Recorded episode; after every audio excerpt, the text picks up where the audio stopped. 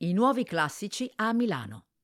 Luoghi vecchi e nuovi contribuiscono in maniera collettiva a costituire una sorta di panteismo culturale milanese che ovunque si diffonde e tutto interessa.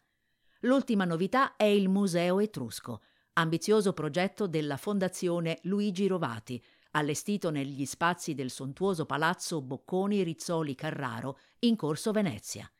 Si tratta di una collezione di arte archeologica che la famiglia Rovati ha acquistato e fatto rientrare in Italia dalla Svizzera, decidendo poi di condividere questo importante patrimonio con la collettività, spiega Giovanna Forlanelli Rovati, deus ex machina del progetto. Se i grandi classici restano i musei del centro, altrove sorgono i nuovi classici, spettacolari sedi espositive in aree un tempo considerate periferiche, trasformate in mete imperdibili per i tour dedicati all'arte.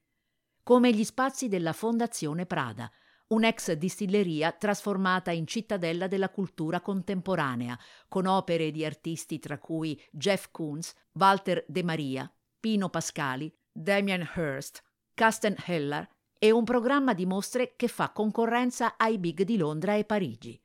Qui tutto parla di stile, ma anche di architettura, filosofia e scienza, attraverso un articolato programma che include anche proiezioni cinematografiche con rassegne d'autore.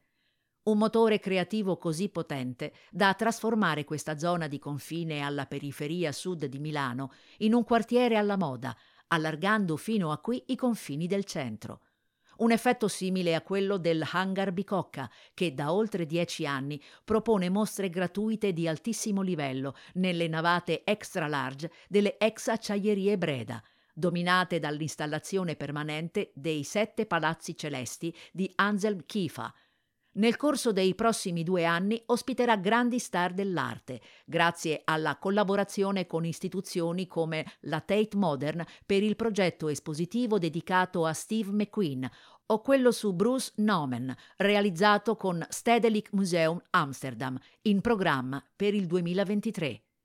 Tra i nuovi poli dell'arte è ormai considerata un classico anche la zona Tortona, dove si fa tappa per le mostre del MUDEC, l'Avveniristico Museo delle Culture progettato da David Chipperfield, che fa da cornice a 8.000 reperti di civiltà extraeuropee, o per ammirare le creazioni di Giorgio Armani, che ha fatto trasformare da Tadao Ando un deposito di granaglie nel Silos, dove si entra per vedere la collezione dei suoi capi storici, ma anche per assistere a rassegne cinematografiche.